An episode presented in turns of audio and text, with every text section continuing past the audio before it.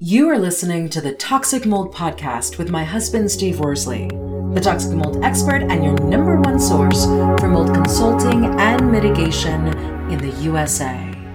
Here is episode 112 Is toxic mold making my family sick? Before we get started on this episode, a short or not so short disclaimer.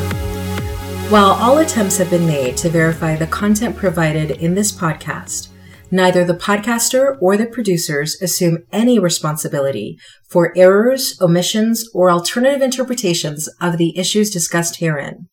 All information stated in this podcast is the opinion of Steve Worsley. Steve Worsley is a mold specialist with over 20 years of experience in the construction and mold industry. The Toxic Mold podcast is for information sharing purposes only. The views expressed are those of the podcaster and his alone. These views should not be taken as expert instruction or commands.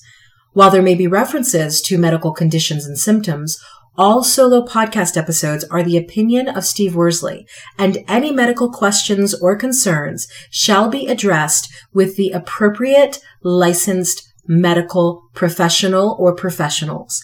As the podcaster refers to different mold types, please be aware that Steve Worsley is not a microbiologist, and questions concerning mold specifics should be answered by the appropriate professional.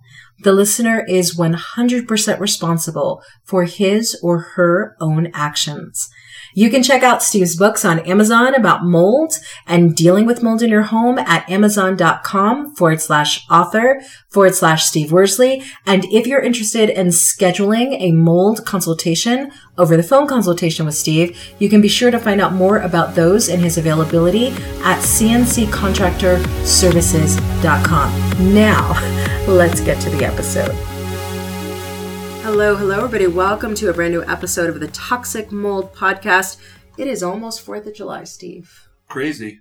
time is just Almost flying. time around here you can plant stuff outside. yeah, it's not. It's still cold, but it's not it's the freezing. six, six week window where we don't hit freezing temperatures at night. Yeah, that's what living in the tundra is about. Yeah. So, what we are talking about, this is a question you get so often, which is Is toxic mold making my family sick? How often would you say you get that question? Oh geez, I I get it like in an email, just random people that reach out to me. I would say probably at least once a week. Wow. It's kind of crazy, and the cool part is, is they're actually they're coming across us through this podcast, which is pretty cool. So for all you listeners out there, we appreciate all of you. But yeah, it's it's it's quite often, and it's you know I I had um you know I don't always share everything with you as far as people that reach out to me, but I shared with you that that family that they lost their daughter Yeah. and I hear about pets all the time. I've never really. That's the only time I've heard about a child, like someone losing a child, and that they believe. I, I want to be clear about this. It's kind of like a lot of other things, like COVID. They say all these COVID deaths were COVID related, but a lot of times it was underlying conditions. But that, that daughter that they lost, they, they think it was directly related to mold. And a lot of times you can't you can't prove that. It's a tough one to prove if that makes sense. And that's why they say comorbidities, right? Right. Because there's not just one thing that led to a death. Right. There's many things. Yeah, it's you know the mold could have caused an infection in the lungs, and that you know led to you know diminished lung capacity, and you know so. But it's it's something that, like I said, people reach out to me all the time, and you know I try to respond to them and you know give them information, but it's a lot of times I don't. There's not a whole lot of information given to me, so it's kind of tough to respond to them. And on top of that, like we've talked about, you know, my time's just as precious as everybody else. I can't spend the time I would spend on a phone consult, you know, just responding to emails. Otherwise, I'd never be able to do phone consults. Well, and don't you find I think what's what's interesting about this is that the emails that you get they're all different illnesses, different things that that are manifesting in people who feel like they've had mold exposure. You know, some it's asthma, some it's depression, anxiety. It's just amazing how mold can physically manifest in the body in so many different ways in different people. Yes, and it, it goes back to something that we say all the time, and I, you know, I, I, I, I try not to make it a generalization and you know explain it, but we that's why we always say mold affects all of us differently, and it's like you said, there's such a broad range of, you know, is it in a humid climate? Is it just one person in the home, or is the whole family sick? Is it like you said? Is it giving them anxiety, or is another one? Maybe it's just, you know, headaches and stuff that aren't as, as major. So yeah, it's it it's kind of crazy, you know, the um, variety or diversity we get of of the people affected, what their symptoms are, where the areas are, whether they're renters or homeowners. A lot of times, and you know this, I deal a lot with renters, which is so difficult on my end because you know there's only renters don't feel like they should have to pay for maybe my consults or pay for testing but at the end of the day if your landlord's not going to do it somebody somebody's got to yeah yeah and it's also tricky because, you know, you've said this in your books, you've said this in courses. You could have two 10 year olds sleeping in a bedroom sharing it together, and there's mold in that room, and one 10 year old gets sick from it and the other doesn't because immune systems are different. And so it's hard to pinpoint. Uh, the bed could be different. That's so true. We have a podcast we're going to do this fall, but you just asked me a question well, you can probably explain a little bit better. You were looking. I was looking on Amazon and a mattress. One of the reviews, a number of the reviews on a specific mattress was that there was mold in the mattress within a relatively short time of purchasing it. Right.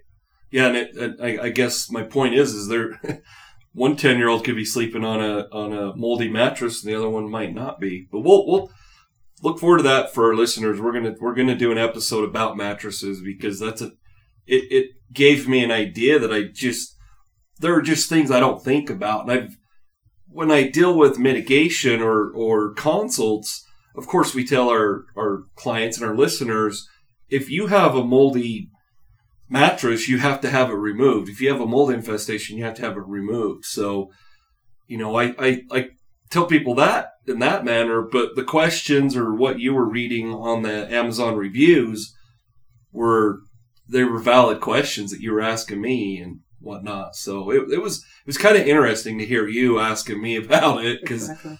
I thought it was kind of a simple, cut and dry, you know, subject, but it's really not. It's not, yeah. So that will be on a future episode. I think one of the things that people have the biggest question about in terms of is toxic mold making my family sick is how would they know? I mean, how, how does somebody know that what's giving them the sniffles or a cold or difficulty breathing or anxiety or depression, how do they connect that to mold, especially if they go to doctors who say, no, it couldn't be mold? Well, you would have to do testing on, okay. on the medical side and on the, the mold side. You know, a lot of times I have clients that say, yeah, we have a visible mold infestation. And of course, when it's visible, like, you know, it's kind of obvious that that could be contributing to it. That doesn't mean it for sure is. It's like anything else, you know, could be a contributing factor, but the best way to know is to, to get, you know, you can do blood work or urine tests. Okay. You should find a doctor. And I know it's tough and, you know, we live obviously in a rural area. It's really tough to find a doctor that specializes in mold. There's not a whole lot of them out there, but you don't really necessarily need that.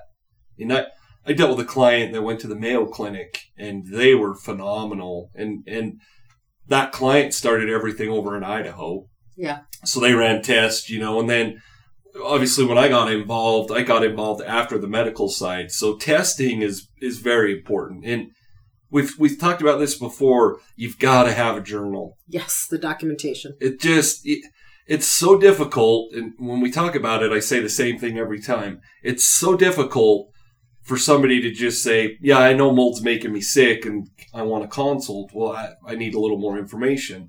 It's very difficult for the doctor for you to go into the doctor and just say, yeah, I'm sick. Okay. Well, what's caused, what do you think's causing it or whatever? If you don't have any information to give us as the professionals, it's, it really limits the information or feedback we can give you. So make sure it's documented, but you've got to have mold testing done and on the medical side, that testing done.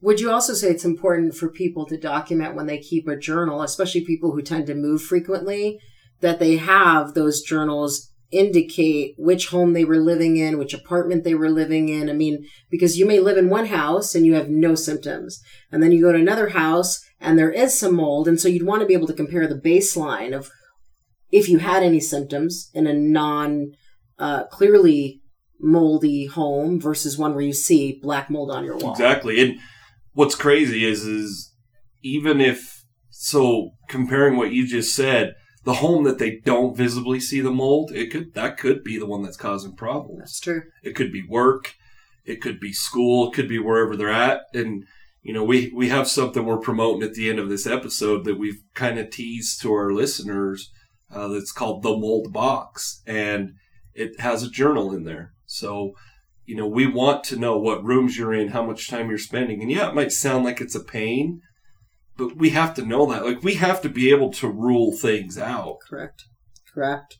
So once somebody has done all of that, they've journaled, they've done tests with their doctor, they've hired a mold professional to do, you know, tests of their home. Once they figure out that yes, there is definitely a connection between toxic mold and their family's health, what next steps should they be taking?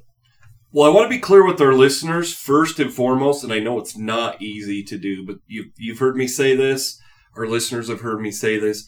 If you believe right now that mold is making you sick inside your home, you should vacate the home immediately. And once again, it's it's it's easy for me to say, but I have to tell our listeners this because it, we don't know what's causing it. But you literally have to vacate your home with the clothes on your back, and then go buy a new set of clothes, and then take the clothes you're wearing and toss them out.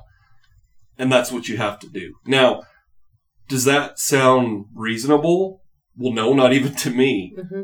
But that's what I have to say to you, so that we're we're not going to take we're not going to take the mold concern you have in your let's just say it's an apartment and you're a renter. We don't want to take that mold concern from there into your hotel room and then to wherever you go next, or to your parents' house or your friend's basement. Like you have to vacate immediately. And so what I mean, what kind of things should people be what can they take with them? Because if you have small children and they have a fluffy teddy bear that they love to sleep with, or they have a favorite blanket, when you're saying vacate, you mean they can't take any of that stuff. Nothing. And but once again, and I'm I'm just saying that uh, that's a very very vague way of saying it, but it's it's a way of as a professional that you know I don't need one of our listeners to come back and say, well, Steve told me this. Once you hire a mold specialist, I mean, you can hire us as you know just as a consultant we could go through things and say, okay, here's here's what you can and can't take. You know, here's here's the non uh, cellulose materials that you can wipe down with Clorox wipes. There's you know the teddy bear you just referenced or stuffed animal that's got to go in the garbage. Yeah. Yeah. That that's a that's a haven for mold. They love that kind of stuff. So that's really where there there's two things that I'm hearing you say. The first thing is that they need to hire a mold professional in their local area, even when they're vacating, to know what they can and can't bring with them and to ensure that they're actually following proper protocols as they leave. Right. And, and you know, we, we, we talk about this quite often. You need to make sure you're actually getting the proper advice too. Correct. Because some, some mold companies will be like, "Oh, that you're fine, and you know you can take your stuffed animals," and and that's why I bring up the consult part, and that's why you know, we've done episodes on this. That's why it's important to hire a consultant. And I'm not saying it has to be me, but somebody that's reputable that know you know that you can trust, along with that mitigation company. And uh, I guess my point is, is for our listeners, if you call the the local mold mitigation company and they say, "Oh, you're fine with this, this, and this," that's a red flag to me. Like question. Cross contamination is a huge concern, and and they're not. They don't seem to be addressing that, or they're maybe they're just ignorant to the that that's how you know mold can can be transferred from you know your even your clothes to your parents' basement or wherever you're going to go. Absolutely. To detox. So so and then now that you just said the detox word again, it's not enough for them to have the doctor do the original testing to see if there's any factors of mold exposure. Once they're getting ready to detox, don't you recommend that they continue to work with the physician to, through oh, the detoxing? Pro- okay. Right, because the detox part, and I'm not, obviously our listeners know this, I'm the kind of the blue collar, wide range part, but I, I'm not on the medical side. I'm obviously not a doctor. I'm not a specialist. I can, I can help a lot, but as far as the medical side, I, want to be clear to our listeners, you need to see the proper professional. But there are things that, that you can do, whether it's, you know, let's just say it's a pathogenic mold and it caused an infection.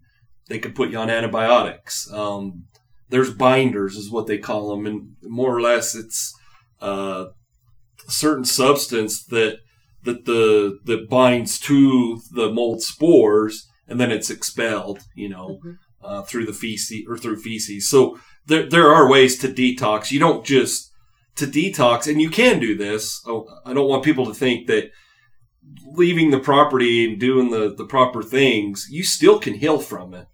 And my point is, you don't always have to have uh, the medical side of it, but I would obviously recommend that. But there's some people like the infection or whatnot, your body just can't fight it off. You're going to have to intervene with, with antibiotics. So the key point here is hire the right professionals Exactly. if you sus- even suspect that mold sickness is an issue. Yes. And I, you know, I hear this quite often and I, I totally understand it. Like, I, I hear, well, I can't afford this or what about my work or whatever.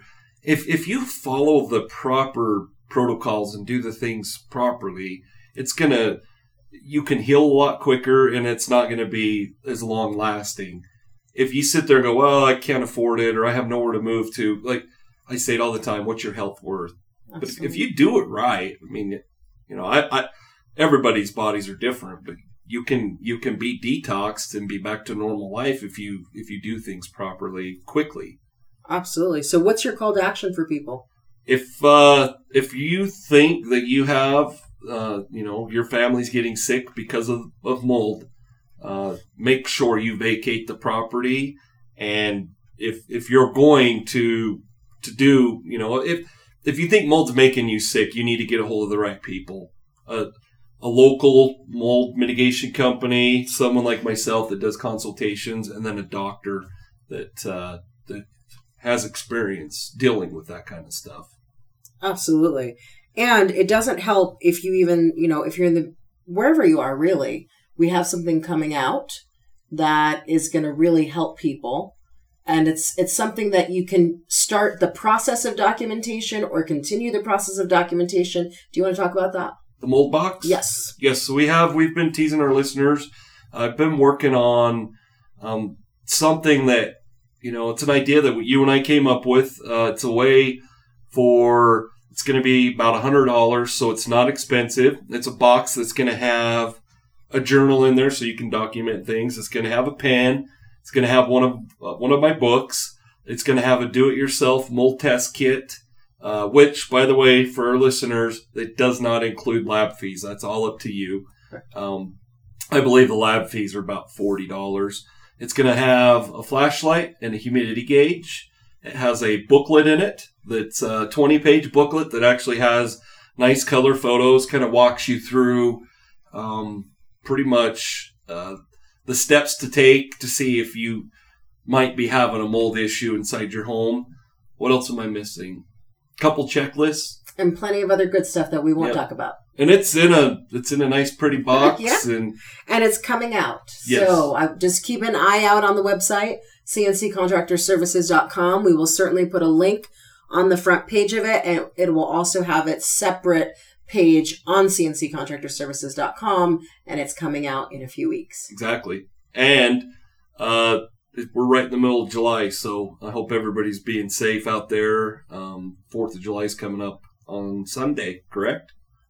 I think so. Is it Sunday this year? I can't remember. I can't remember what today is. It's okay. coming up. so hopefully I'll be fishing, so I don't really care if it's a Sunday or a Tuesday. there you go. All right, you heard it from the best. We will catch you on the next episode. Prevent toxic mold exposure before it gets in your home. Download Steve's free mold investigation checklist at tinyurl.com forward slash CNC mold checklist. Again, download Steve's free mold investigation checklist at tinyurl.com forward slash CNC mold checklist.